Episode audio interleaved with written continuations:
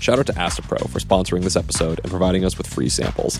If you feel like your allergies are having a comeback tour and you want relief quickly, you can try Astepro. Astepro delivers full prescription-strength indoor and outdoor allergy relief from nasal congestion, runny and itchy nose, and sneezing. And it starts working in just thirty minutes. Get fast-acting nasal allergy symptom relief with Astepro. Go to astepro allergy dot com for a discount. That's A S T E P R O allergy dot com. Use this directed for relief of nasal congestion, runny nose, sneezing, and itchy nose due to allergies. Switched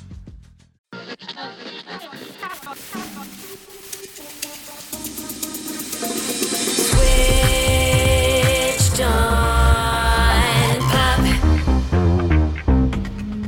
Welcome to Switched On Pop. I'm songwriter Charlie Harding. And I'm musicologist Nate Sloan. Nate, so two of the biggest contemporary stars have collaborated to make one of the biggest meta songs of all time. Have you heard about this? I, I believe you're referring to Ed Sheeran and Justin Bieber. That's Am correct. Am I correct? Yeah. Okay. Yeah. yeah. I don't know the name of their song. I don't care. You don't care? That's the name of their song. Oh, okay. It's a who's on first situation. I totally blanked. Uh, they came out with this hit that is already just blowing up, mm. and uh, many people have asked us to investigate. And so uh, I wanted to play you a clip, and you've never heard it, right? No, this is my inaugural listen. Okay, so I want your hot take, quick listen. It's going to be fun. Hit me. 'Cause I don't care. My baby, yeah. All the bad things disappear. You're making me feel maybe I am somebody. I can deal with the bad nights when I'm with my baby, yeah. Ooh, 'cause I don't care as long as you just hold me near. You can take me anywhere. You're making me feel like I'm loved by somebody. I can deal with the bad nights.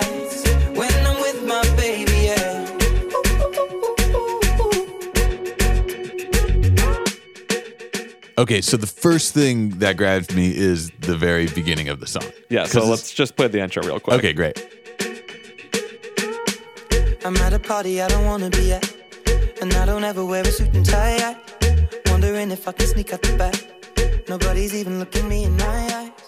When you take my hand. Okay, so I like this intro because his voice doesn't enter exactly where you think it is. Yeah. Like, you think there's going to be one more repetition of that opening vamp before the vocal comes in. Huh. So it kind of surprised me, hmm. and I liked that. Yeah. And there's a rhythmic urgency here there because yes. it's so intensely syncopated. Bump, bump, bump, bump, yeah. bump. It's like, whoa, it's it's yeah. very unsettled, yeah. and it and it got my uh, my heart racing. Yeah. And so when this song started, I was like, yeah, I'm on board.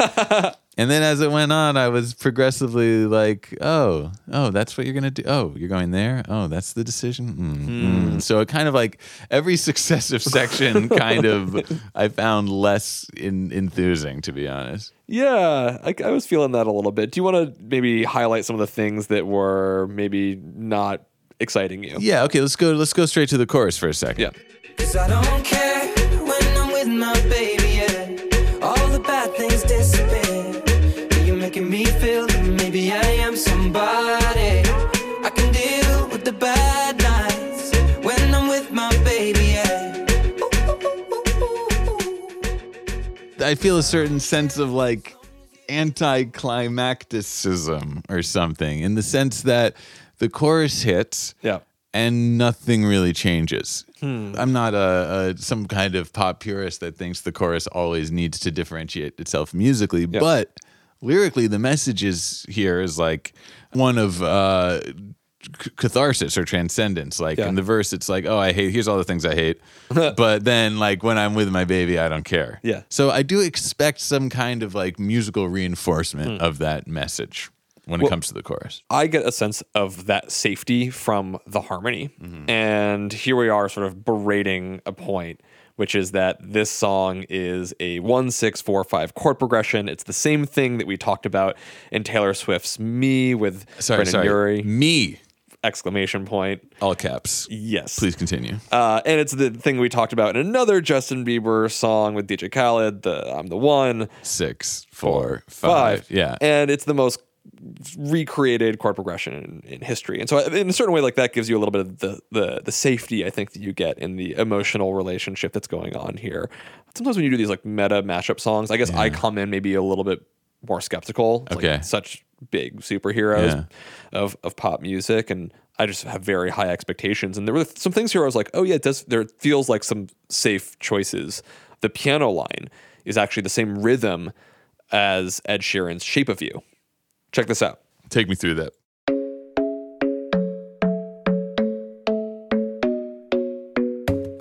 There it is.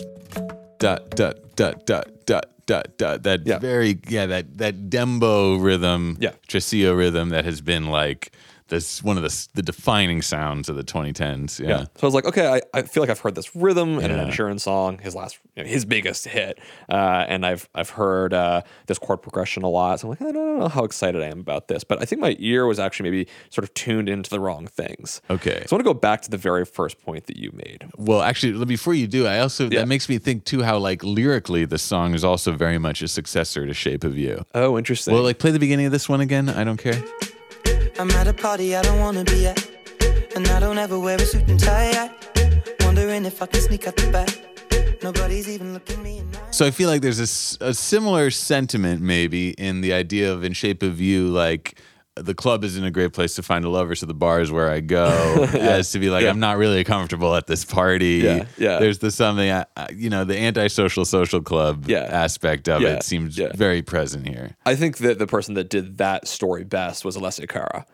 Yes. We did a whole episode on her song Here that is this sort of internal, you, you get this sense of how uncomfortable she is at the party that she's attending, and you can almost feel like you're inside her mm-hmm. head and the sort of anxiety that's going on and the discomfort. Well, it's also very real to hear that from, at the time she recorded that, I think she was in her teens. Sure. You know, and she probably, and it felt very real and true to life. I'm like, I'm not, you know, I'm sure Ed Sheeran does get awkward at parties. Everyone but gets like, awkward at parties. I'm not mustering a ton of sympathy for him. How, okay, that said, that, that okay. this is the subject. The I'm uncomfortable at a party. Yeah. I actually think the music serves that message really beautifully. Okay. Because as you pointed out, we have this really syncopated rhythm yeah. that from the very beginning, it's actually hard to get a sense of the downbeat, right? I want to count four, but you're kind of like feeling threes and fours. Yeah. And you don't actually have a sense of like comfort being at home. Instead, you are sort of away, lost in rhythmic space. And his lyric is sort of dancing around this, trying to find a sense of where does it fit in the rhythm. And so I think this sense of anxiety, not feeling like you're fitting in, is really perfectly mirrored in the rhythmic choices that they're making in this song, which I think is even further emphasized by the timbral choices. You have this deep bass, sort of like a, a club bass happening. Okay. And this sort of out-of-tune honky-tonk piano, this thing that almost doesn't fit in with that sound. Hmm. And I think that, that, that is, it succeeds in that way. I think that, that there's just a really nice pairing. I've, I find that a compelling, if perhaps generous, interpretation. And uh, I, I do see what you're saying. There's like this almost, this music almost serves what you might call like a diegetic function. As in, is this actually representing the party that's happening in the background here that he doesn't want to be at? That's exactly right. So that's cool. And yet, I maintain my earlier criticism because the chorus should be a place of, of of refuge from that verse, from the from the lyrical and musical quality of the verse, right? Let's go to the final chorus. Okay. Ooh, yeah, yes, I don't care as long as you just hold me near. You can take me anywhere. You're making me feel like I'm loved by somebody.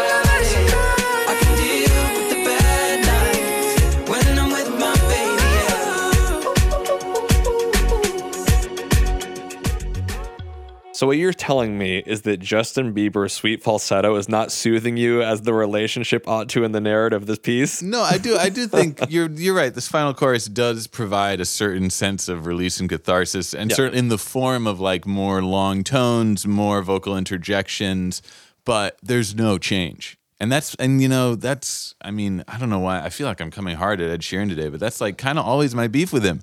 Like huh. his songs never have any changes in them. Well, they per- just like kind of float along, which is why they are the perfect soundtrack to like anything you're doing, and probably a part of the reason they're so successful. I wonder if that has to do with the fact that he is so famous for creating looped live music, mm. right? That his thing is to get up on stage with just an acoustic guitar and a loop pedal, and then you know bang on that acoustic guitar to create a kick drum, hit a thing with the on the strings to make a snare drum, play a bunch of bass lines, guitar lines, lead lines, drop them in and out. And if you're going to do that style of music with loops repeating themselves, the real trick is how do you maintain and create excitement yeah. with where the sort of harmonic progression stays the same. You make a great point, Charles, and that is incredibly exciting to watch live yeah. and easily my favorite iteration of of Ed.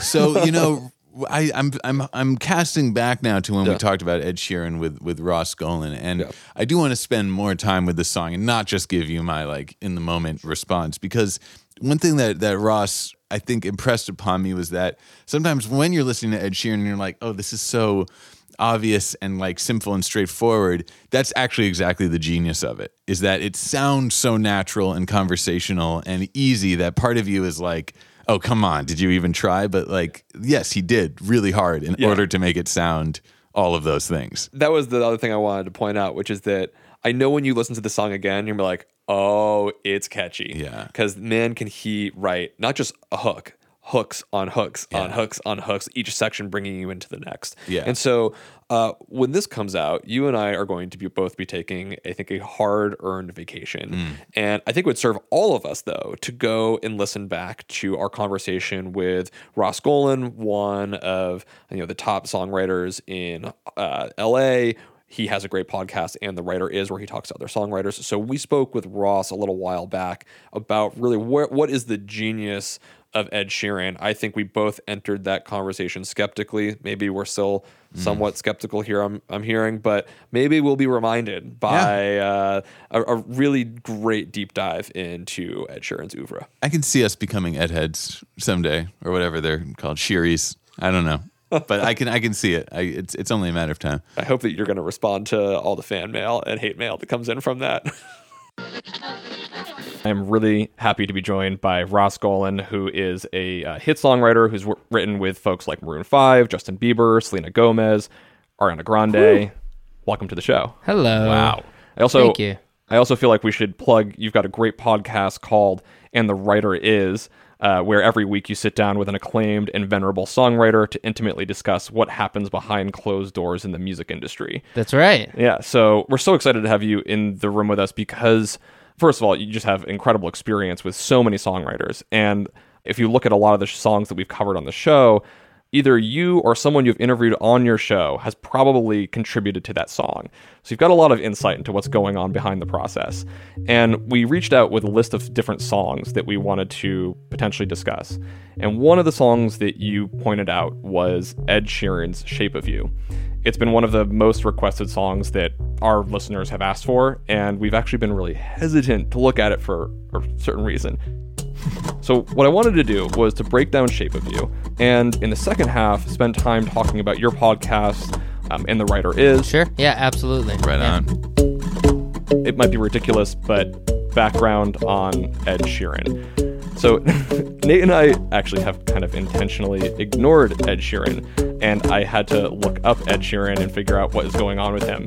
Um, Interesting. Why? Nate, why don't you, what, what do you think? I think the probably simplest way to say it is that we haven't really been very excited by a lot of the music we've heard from him. Ah, interesting. So whenever we've gone to, to do a podcast, he's never been at the top of our list because we just it, it, we just didn't have that sort of visceral excitement. He's a really interesting person. I've only met him a few times, but the first time I met him was backstage at a concert in New York, and I had just gotten off of a plane, and it was probably, I don't know, midnight, and I'm there with, uh, I, I fly in with a guy named Omar Malik, who you'll see his songwriting credits all over the place, and we yeah. were meeting up uh, backstage at, I can't even remember whose show it was, but we were meeting up with Benny Blanco, who has just wow. recently executive produced this Ed Sheeran record, and backstage was J. Cole and Skrillex, and we're all in a circle drinking whiskey and doing shots of Jameson, and Ed Sheeran starts yeah. freestyling. Yeah. title, son. I don't give a f- cause I don't play a drum. I got the guitar in my hand. Don't need a band with my man. The minute Ed starts freestyling is the minute you realize who Ed really is. Yeah. And as an artist, I- I've worked with a ton of people. I don't know that many people who spit out that that volume of interesting lyrics so quickly.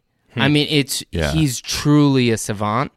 And the more you get into it and the more you actually go and experience him live or you experience him in, in person, that's when you actually understand Ed Sheeran. First of all, I'll say, wow, what an image of all those songwriters and yeah, musicians I mean, cl- hanging I'm out the together. Low, I'm the lowest on the rung in that room. You know, it's just whole, yeah. like jaw-dropping talent. They needed you to, to make a mignon, so that's that's why you were there. Exactly.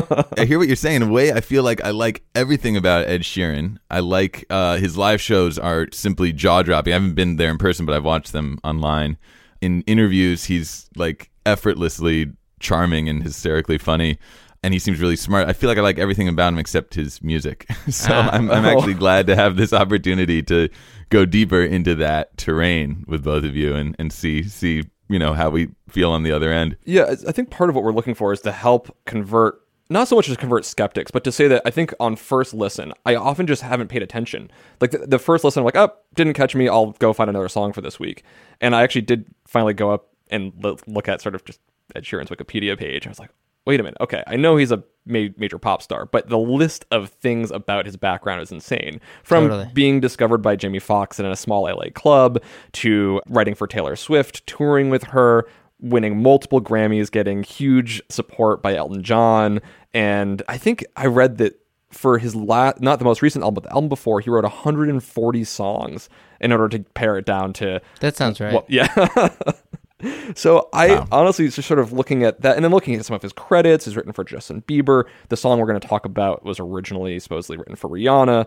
He's now acting on Game of Thrones. Like the size of his stardom kind of really, I, I was almost starstruck just reading the Wikipedia. And I thought, you know, one of the things that maybe we're guilty of is, is um, being too stuck in our taste. And so what I wanted to do was take a second to listen to just a little bit of Shape of You. Uh, together and then break down what's going on. Let's do it. Right on. The club isn't the best place to find the lovers, so the bar is where I go. Mm-hmm. Me and my friends at the table doing shots, tripping fast, and then we talk slow. Mm-hmm. And you come over and start up a conversation with just me, and trust me, I'll give it a chance. Now take my hand, stop it, and the man on the jukebox, and then we start to dance. And now I'm singing like, girl, you know I want your love. Your love was handmade for somebody like me. Come on now, follow my lead. I may be crazy, don't mind me. Say, boy, let's not talk too much. Grab on my waist and put that body on me. Come on now, follow my lead. Come, come on now, follow my lead. Mm-hmm. I'm in love with the shape of you. We push and pull like a magnet do. Although my heart is falling too. I'm in love with your body.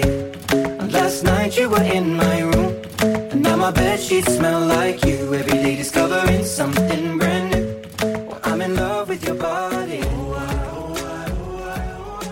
So one of my favorite books in the world is this book by Carl Wilson called Let's Talk About Love. You read this one? No.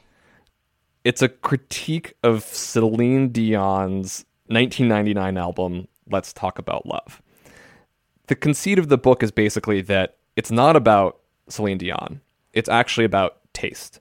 And he argues that so often critics use taste as a way to reinforce class structures around what is good and what is not good. And he basically says that there's a major chasm between the perspective of critics on Celine Dion's music and her mass appeal. So I think in some ways, Nate and I might be guilty of, as I was saying, sort of falling into traps of our own taste and upon first listen, just being like, eh, that song's not for me. So what I want to do together is break down what is working about this song. So I just want to hear from your perspective. What What is so, cap- what, what, what, what captures you when you listen to this tune? Well, this is fascinating for a couple reasons. One is Benny, the guy who executive produced the album, was our first guest on And right. The Writer Is. It's a great interview. And we were talking about this song and the release of this song. Yeah. And Ed knew through the process, he's involved. Right now, he's planning out the next album. While we're analyzing this, no. he oh yeah, I mean the first four albums he essentially had planned. Oh my god, you know. So here we are working on this new album, and to him, he's the one who said, "Let's go and release two singles on the same day." Releases this and Castle on the Hill. Right. right. He says this, and the the label's like, "No," and he says, "Just trust me." He's the one who has the his finger on the pulse of what's actually working. It's sort of what you were talking about, where Celine's releasing songs and choosing to release songs mm. because she knows her fan base loves it. Mm. She's not really concerned about what the critics think. Right. She's releasing gold and platinum records right. because that's right. that's the process. Right. This song in particular, he wrote with Steve Mac along with two other songs that day. And when they did it, huh. they thought this was going to be, um, they actually thought this was going to be maybe a Little Mix song. Like, Steve loved it, and oh. afterwards they went back and they said, well, what do you think of this? And and Ed was like, I don't know, maybe it's more of that. Right, because it has a different sort of feel than Ed yeah. Sheeran is known for. It does, sure. It's not so much the acoustic guitar feel, it's it has it's totally. sort of a dance number. Right. But the thing is that what what Steve's great at as the producer of this song, and what he's great at in general, is that he knows how to, the, the track's minimal. Yeah. So there's not a, right. there's not so much going on that you can't just hear the song, and the voice right. is what really matters. Yep. The club isn't the best place to find the lovers, so the bar is where I go. And he worked on the track and made sure the track was as good as it could be. Mm. It was, I, I actually think maybe some of the other songs that, uh, that they did that day may have also been cut by other artists. Hmm. But this one they knew was a special song. They mm. just didn't know necessarily where it would go. And you'll mm. see with writers throughout the process of, of an album, they'll choose their single partly around, you know, if everybody wants to cut this song, yeah, then at some point they may just say, I guess I should release it. So, you know, I, I think that, you know, this song in particular, what yeah. I like about it is that it's super patient. It's really patient. You know, to wait after the one on that pre-chorus is what makes that pre-chorus work. Because mm. of the one, na na na na na na, that break, it allows us to get sucked in for a second. Right. Which is the only reason why, you know, the chorus really pops the way it does, is because of mm. the patience going into that pre-chorus. I'm in love with the shape of you. We push and pull like a magnet do. Although my heart is falling too. I'm in love with your body. And then supporting that lyrical or the, the rhythmic patience, there is just a really slow build, right? We right. have a single riff throughout the entire song. That's right. This sort of kalimba feel. Which is really hard. It's hard to write a songs where yep. each section has dynamics and they're unique, while the track doesn't really slap you in the face with, here's the chorus. Yep. You know, it's it's a lot of voice. And, and his voice sounds amazing on this record. This is where, upon listening multiple times, I realized that this isn't a departure for Ed Sheeran, but it's actually very much his kind of song. Yep. So I think people are are deceived by the sample that runs throughout, right? That looping, right, funky sound, this thing, right?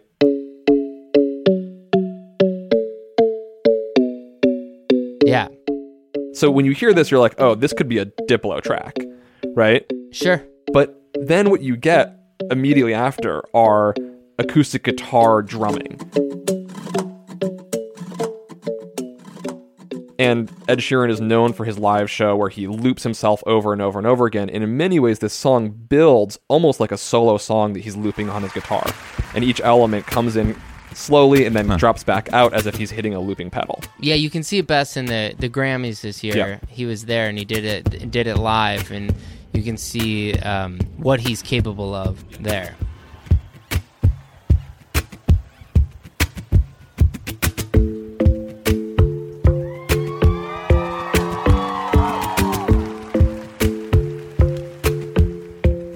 Oh, yeah, it's, it's remarkable. Yeah. And, and then even just the, the flow of, of his words is very normal for Ed Sheeran. You have a lot of lyrics happening really quickly with a lot of right. syncopated rhythm, and it works really well with this track, but it's something that he does just as well with a strumming acoustic guitar.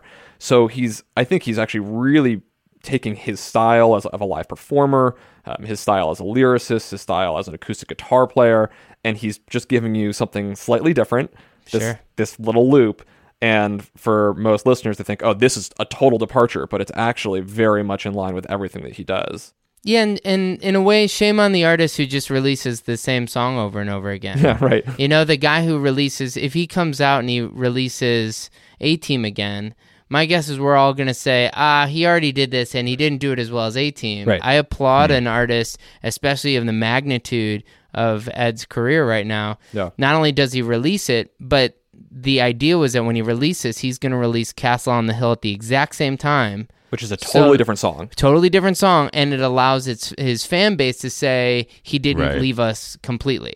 Oh. So he's really smart in making sure that that other song will keep the wolves at bay. Right. While uh, Shape of You might climb up the top forty and bring in new listeners that might otherwise not have paid attention, a la me and Nate.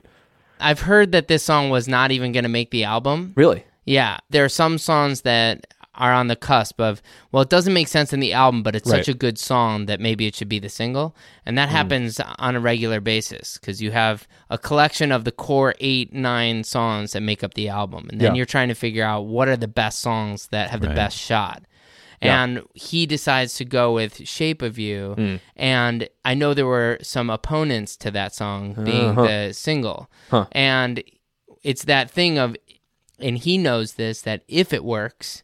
Yeah, and radio does respond to it, then it's fair game for whatever he decides the second, third, fourth, fifth single is. Oh, interesting. Because he then depicts, he he's the one who's dictating the how radio programmers are choosing the next single. Hmm. And if they fall for Shape of You, they're going to fall for the rest of the album. Hmm. And it worked. It was a it's a brilliant strategy. Wow. And it's a lot of strategy on that side. That's, you know, I'm thinking about, about what you've said, and maybe now can credit Ed Sheeran a little more with being having having a very productive mix of being like at once very calculating and at, at the same time kind of spontaneous. Like the, these anecdotes, you know, of, of like having the control over his uh, release strategy and that kind of calculation at the same time, the the spontaneity of busting out a freestyle. Maybe we hear both of those in his music. Like I'm thinking about this song now. In terms of the, what Charlie was talking about, the way it's just like filled with lyrics that sound at once very conversational mm. ah, and very natural. Yeah. yeah. And at the same time, you think, no, he really carefully selected where each of these words go. And as you were pointing out, like where they go in terms of the rhythm of the song, giving a pause on the first, on the downbeat. So maybe, maybe I'm, I'm, I'm starting to see like maybe that's kind of a part of the secret of his success is that. It's like sound, it's very calculated, but sounds very casual at the same time. Last thing I'll say before we get into the song, because I know you, yeah. we, we need to do that, but yeah. you know, his ingenuity in something like Love Yourself, which is conversational and is so um, colorful, his ability to, to write that record, and that's an Ed yeah. Sheeran record. Mm. It was the fact that it was mean huh. that he didn't want to release it. The fact oh, that it really? was not, yeah. I mean, otherwise that'd be an Ed Sheeran record. Uh-huh. If you like the way you look that much, oh baby, you should go and love yourself.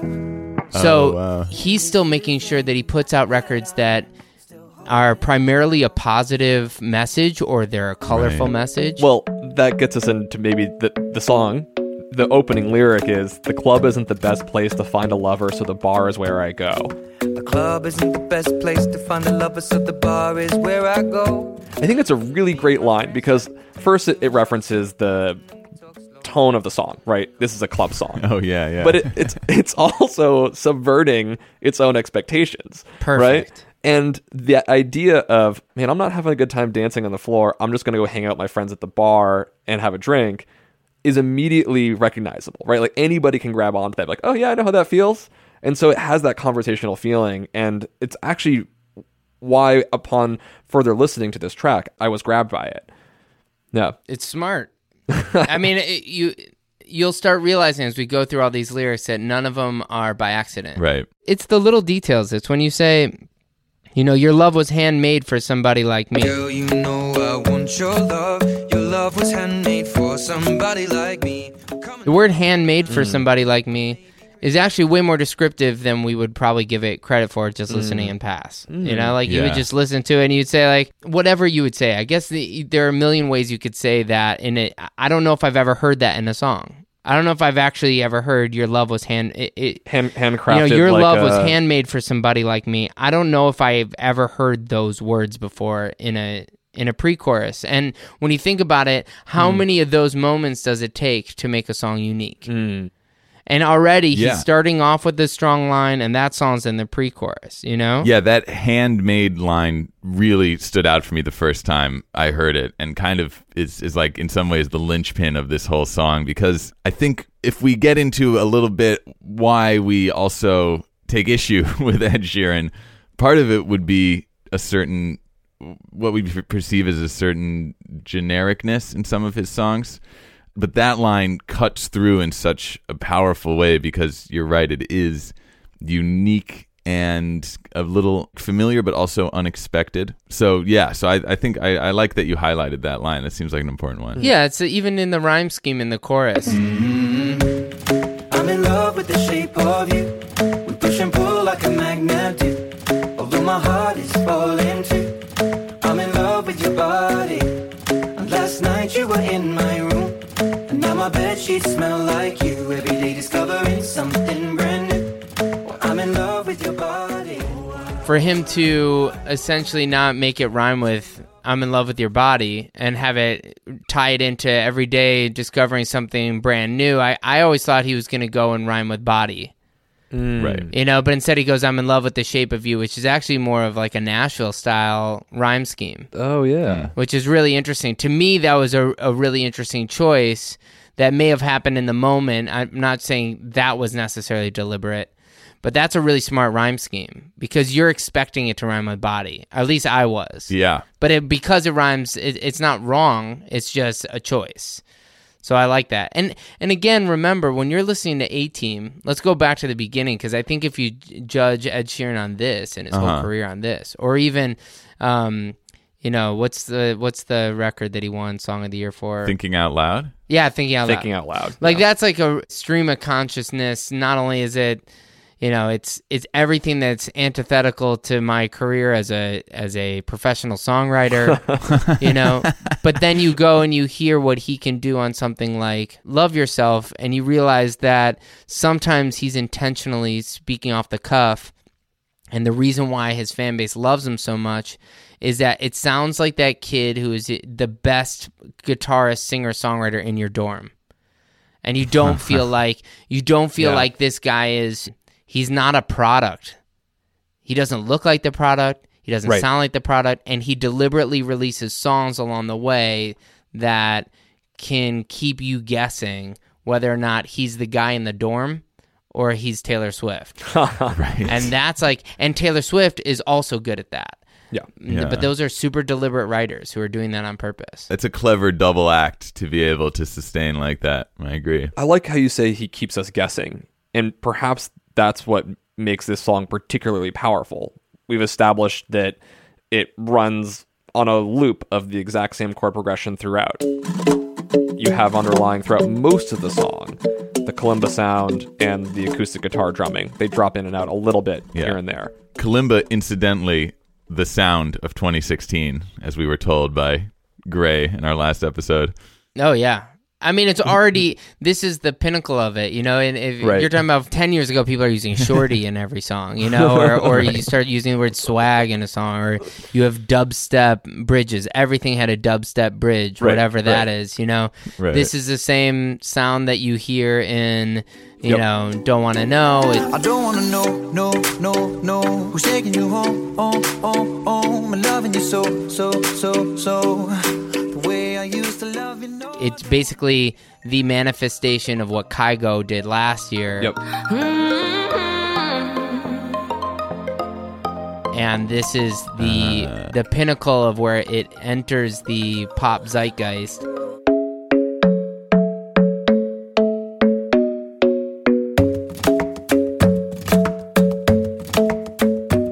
It's also the thing that a lot of labels are already like, yeah, yeah we, we the- already have it.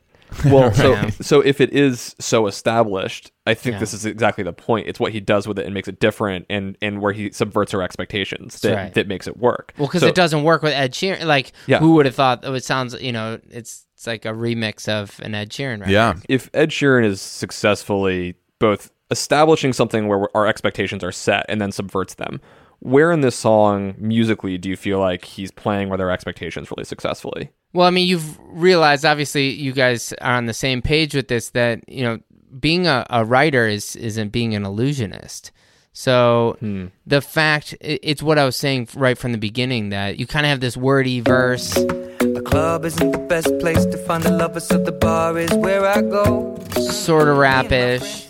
Hmm. You know, it's reminiscent of kind of that early two thousands, kind of like what you, uh, you dance to in your fraternity or something like that. It's like kind of like it's got like a Biggie Light kind of vibe. I never thought it could happen, this rapping stuff. I was too used to packing gats and stuff. Now honeys play me close like butter play toast. From the Mississippi down to the East Coast. And then I think that pre-chorus, the fact that it comes in late, that's sort of going from the verse and you have this wordiness and then purposefully giving that space before the first line of the pre-chorus is really the example of writing at your best. Mm-hmm. I'm in love with the shape of you. We push and pull like a magnet do. Although my heart is all empty, I'm in love with your body. And last night you were in my room, and now my bed sheets smell like you. Every day discovering something brand new. I'm in love with your body. Just when you're waiting for that song, I mean, that's a lot of dead space. Hmm. Yeah. It's a lot of dead space in the middle of a pop record. Mm-hmm.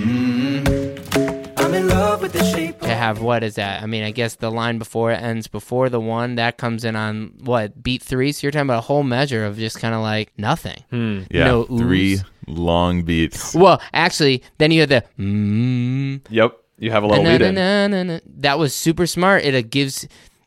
I always talk about how we have to frame things. We have to frame titles. We have to frame sections. And he so well frames each section in this. You know what the verse is, what the pre-chorus is, and what the chorus is. And you are dragged through it whether you like it or not. Right. Even the fact that you guys aren't into it, you still at the end, it's a, it doesn't matter whether you like it or not. You still ended yeah. up listening to the whole thing because it's super well crafted. Again, I think the part of the reason why I, I jumped into this thing, eh, it's not for me, is I think when I first heard that the first loop, I was like, eh, I'm not interested. But then I listened all the way through. And then I went and recreated the entire track and tried to break down every little piece. There's so many pieces which are so intentionally assembled to get you from one section into another or to make you hear a section in a new way. All of these moments where there is uh, spaciousness in his vocals. Part of what's happening is there's also these wild polyrhythms happening with a triplet feel in that main line, which is then being supported by or augmented by synth strings that pop up and are kind of in the background and give you something to just like pop up on, on that last beat of the triplet. So in, in the kalimba, they go da, da, da.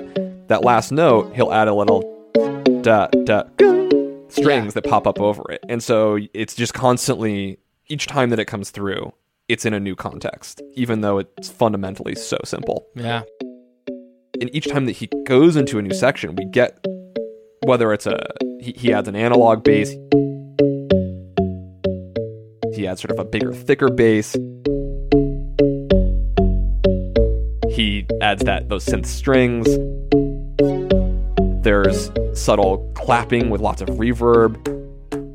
And each time, it feels like you're listening to the same thing, but it has a totally new context. So I think those rhythms and how they support each other really reinforces that idea that he can leave spaciousness in his vocals because there's something which is going to catch you and you're going to dance to. Yeah. Yes, it does seem like the further we dig into this song, the more there is to laud here. Uh, but gentlemen, at this point, I have to say it is time to take our commercial break. So when we return, more with Ross Golan. Stay tuned.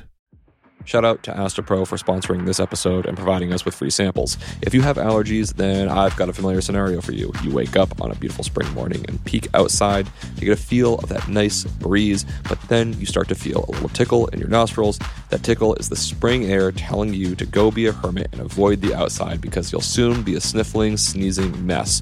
But don't listen to it. Allergies suck, but a good nasal spray makes all the difference.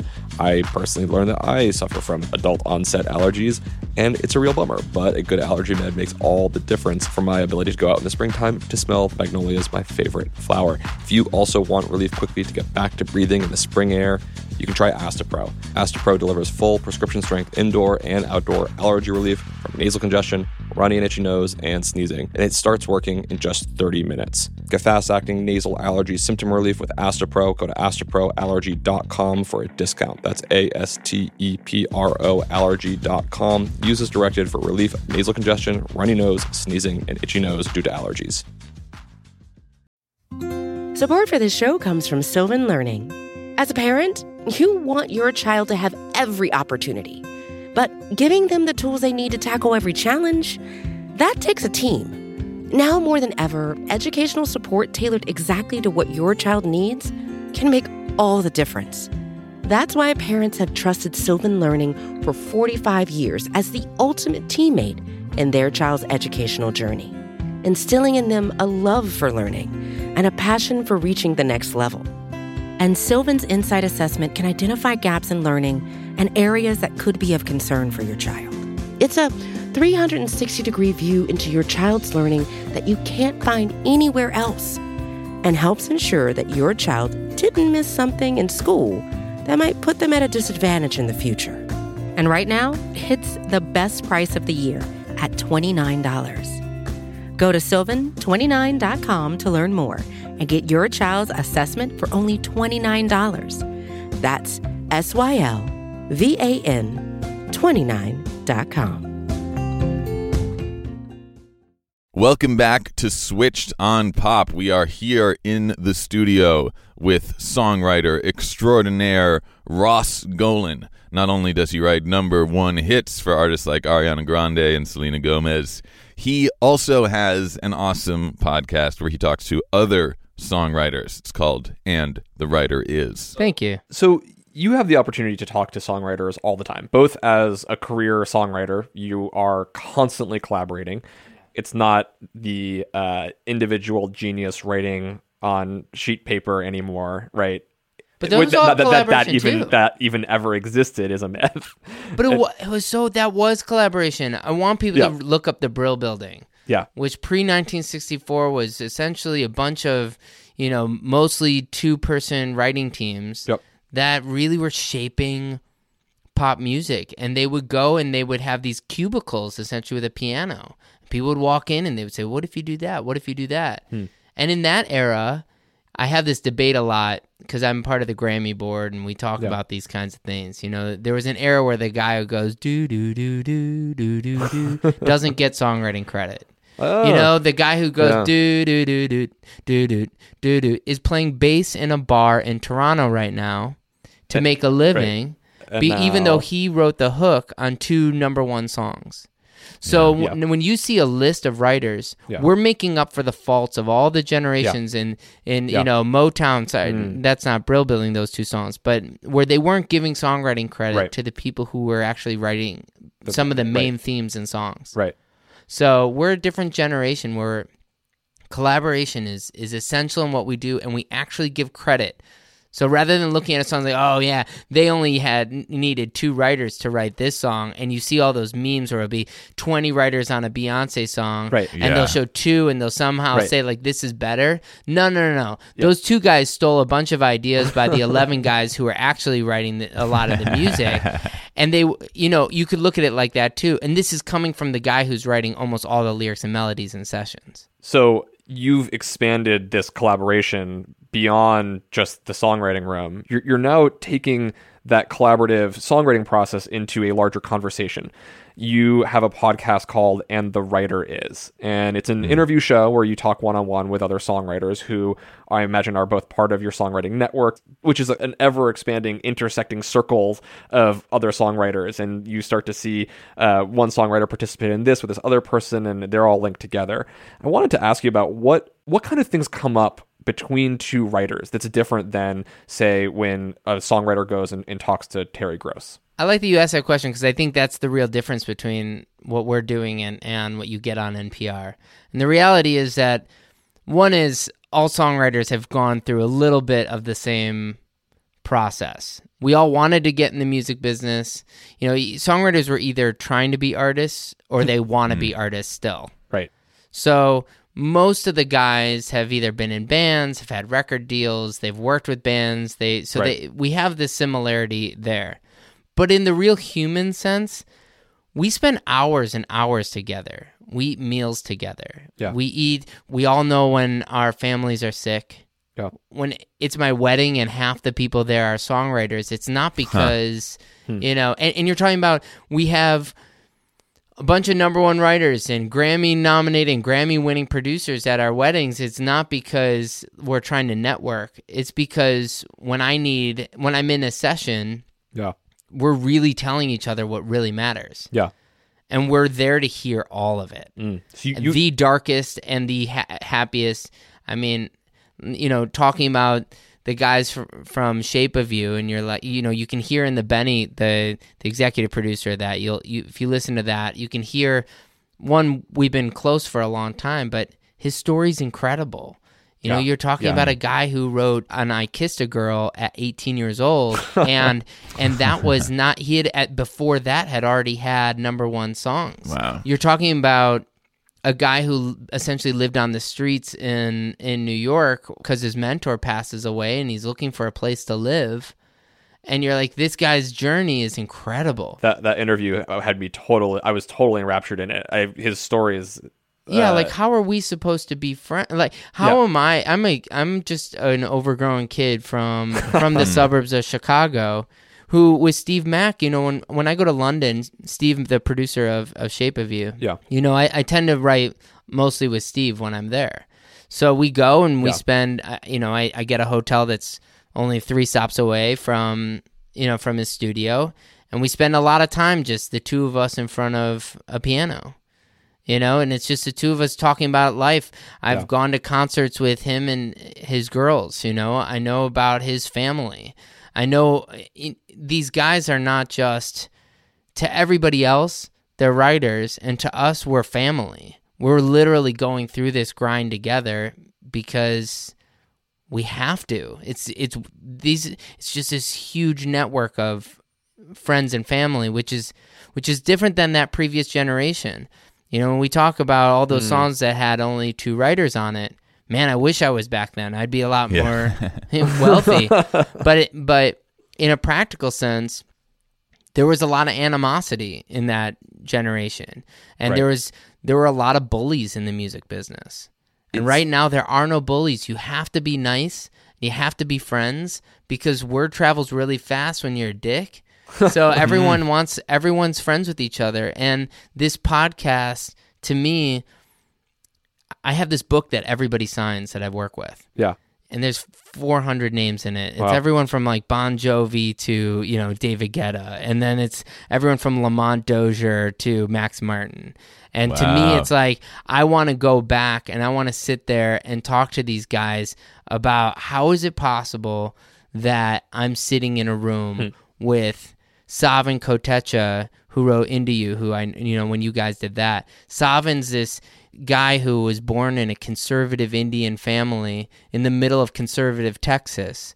And yeah. he happens to write songs in his room because he loves it. Yeah. He writes a song and he sends off this song to like a competition. He ends up getting this weird deal with in Nashville. The song ends up making it to the A and R for Backstreet Boys, and he almost had a one hundred percent huh. song on Millennium until his his parents said, No, no, no, you made a deal with somebody in Nashville. You can't do that. Huh. At seventeen years old, he almost sold twenty-five million copies of a song. So how wow. does this kid in a conservative family in Texas, who's he's a first-generation American, how does he end up in Sweden? Be, how does he then marry a girl, end up as a as a vocal coach on X Factor in the U K, huh. where he has the opportunity to break One Direction, wow, which then brings him to, to L A, where he then ends up being a big part of Max Martin's right. publishing company. Yeah. How is it that that guy who I've been friends with for years, you know, I write Dangerous Woman in my car, you know, br- spend a month on that chorus, bring it mm. into my friend who's um, who I write almost everything with. We rewrite the song, the you know, put it all together, yeah. and we show show Savin. And even though at the this time it was with another artist, Savin's like, "Let me play it for Ariana." He plays it for Ariana. Ariana comes upstairs and says, "Can I please make this the lead single? I'll make this the name of my huh. tour and my album if you just let me have a chance." Yeah. So we give her the chance, and she kills it. And so my life has changed because an Indian guy from Texas finds his way into the same family that I end up in. Like, that's what that podcast is about. I like, I like that you call it a family, because not only are your stories interconnected because you all depend upon each other, but in the songwriting process, you have to have such a deep level of trust, because you have to be able to say, uh, your chorus doesn't work. I'm going to, you're going to scrap that. We're going to do this. Okay, cool. Oh, but your idea, no, well, let's work on something together. You're constantly having to be vulnerable. You're having to give up ideas, you're having to present ideas, and you have to be in a place of both having complete buy-in around the vision of what you're producing, but also no attachment to what's happening as it's going. Yeah. Imagine these artists who are all over T M Z, who are all over the world, and they have to walk in and they have to tell me their deepest, darkest things that are going on. You know? Like, these people are really brave in yeah. many ways. And they're having to walk in, and they have to go, and they have to tell me about what they're what they're really dealing with, and they have to trust me. Yeah, you know, I always say, if you want to know what it's like to write a song, to be a professional writer, walk in a room with people you don't know, sing at them, and then ask what they think.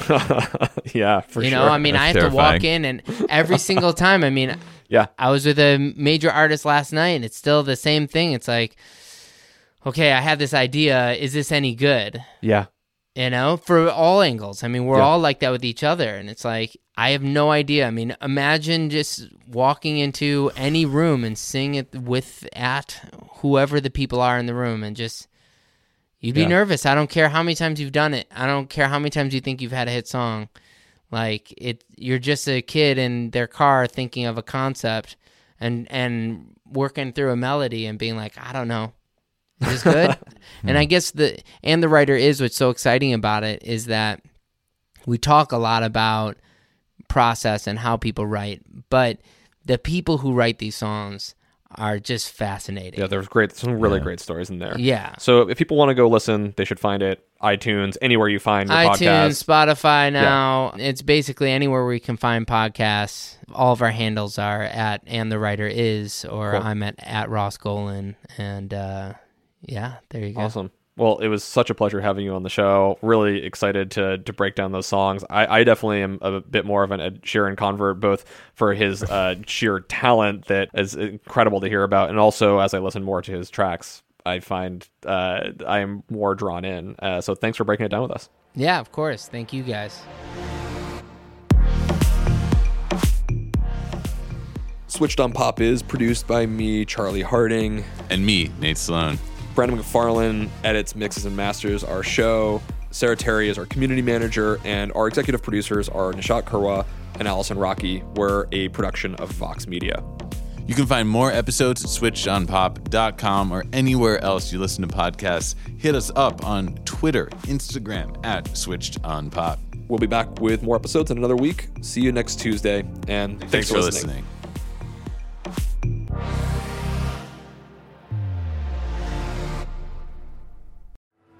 One final shout out to Astepro for sponsoring this episode and providing us with free samples. You know what's a terrible question? What's your favorite part of having nasal allergies? I don't know. Absolutely nothing. Luckily, you might be able to find some relief with Astepro. Astepro delivers full prescription-strength indoor and outdoor allergy relief from nasal congestion, runny and itchy nose, and sneezing. And it starts working in just thirty minutes. Get fast-acting nasal allergy symptom relief with Astepro. Go to astepro allergy dot com for a discount. That's astepro allergy dot com. Use as directed for relief of nasal congestion, runny nose, sneezing, and itchy nose due to allergies.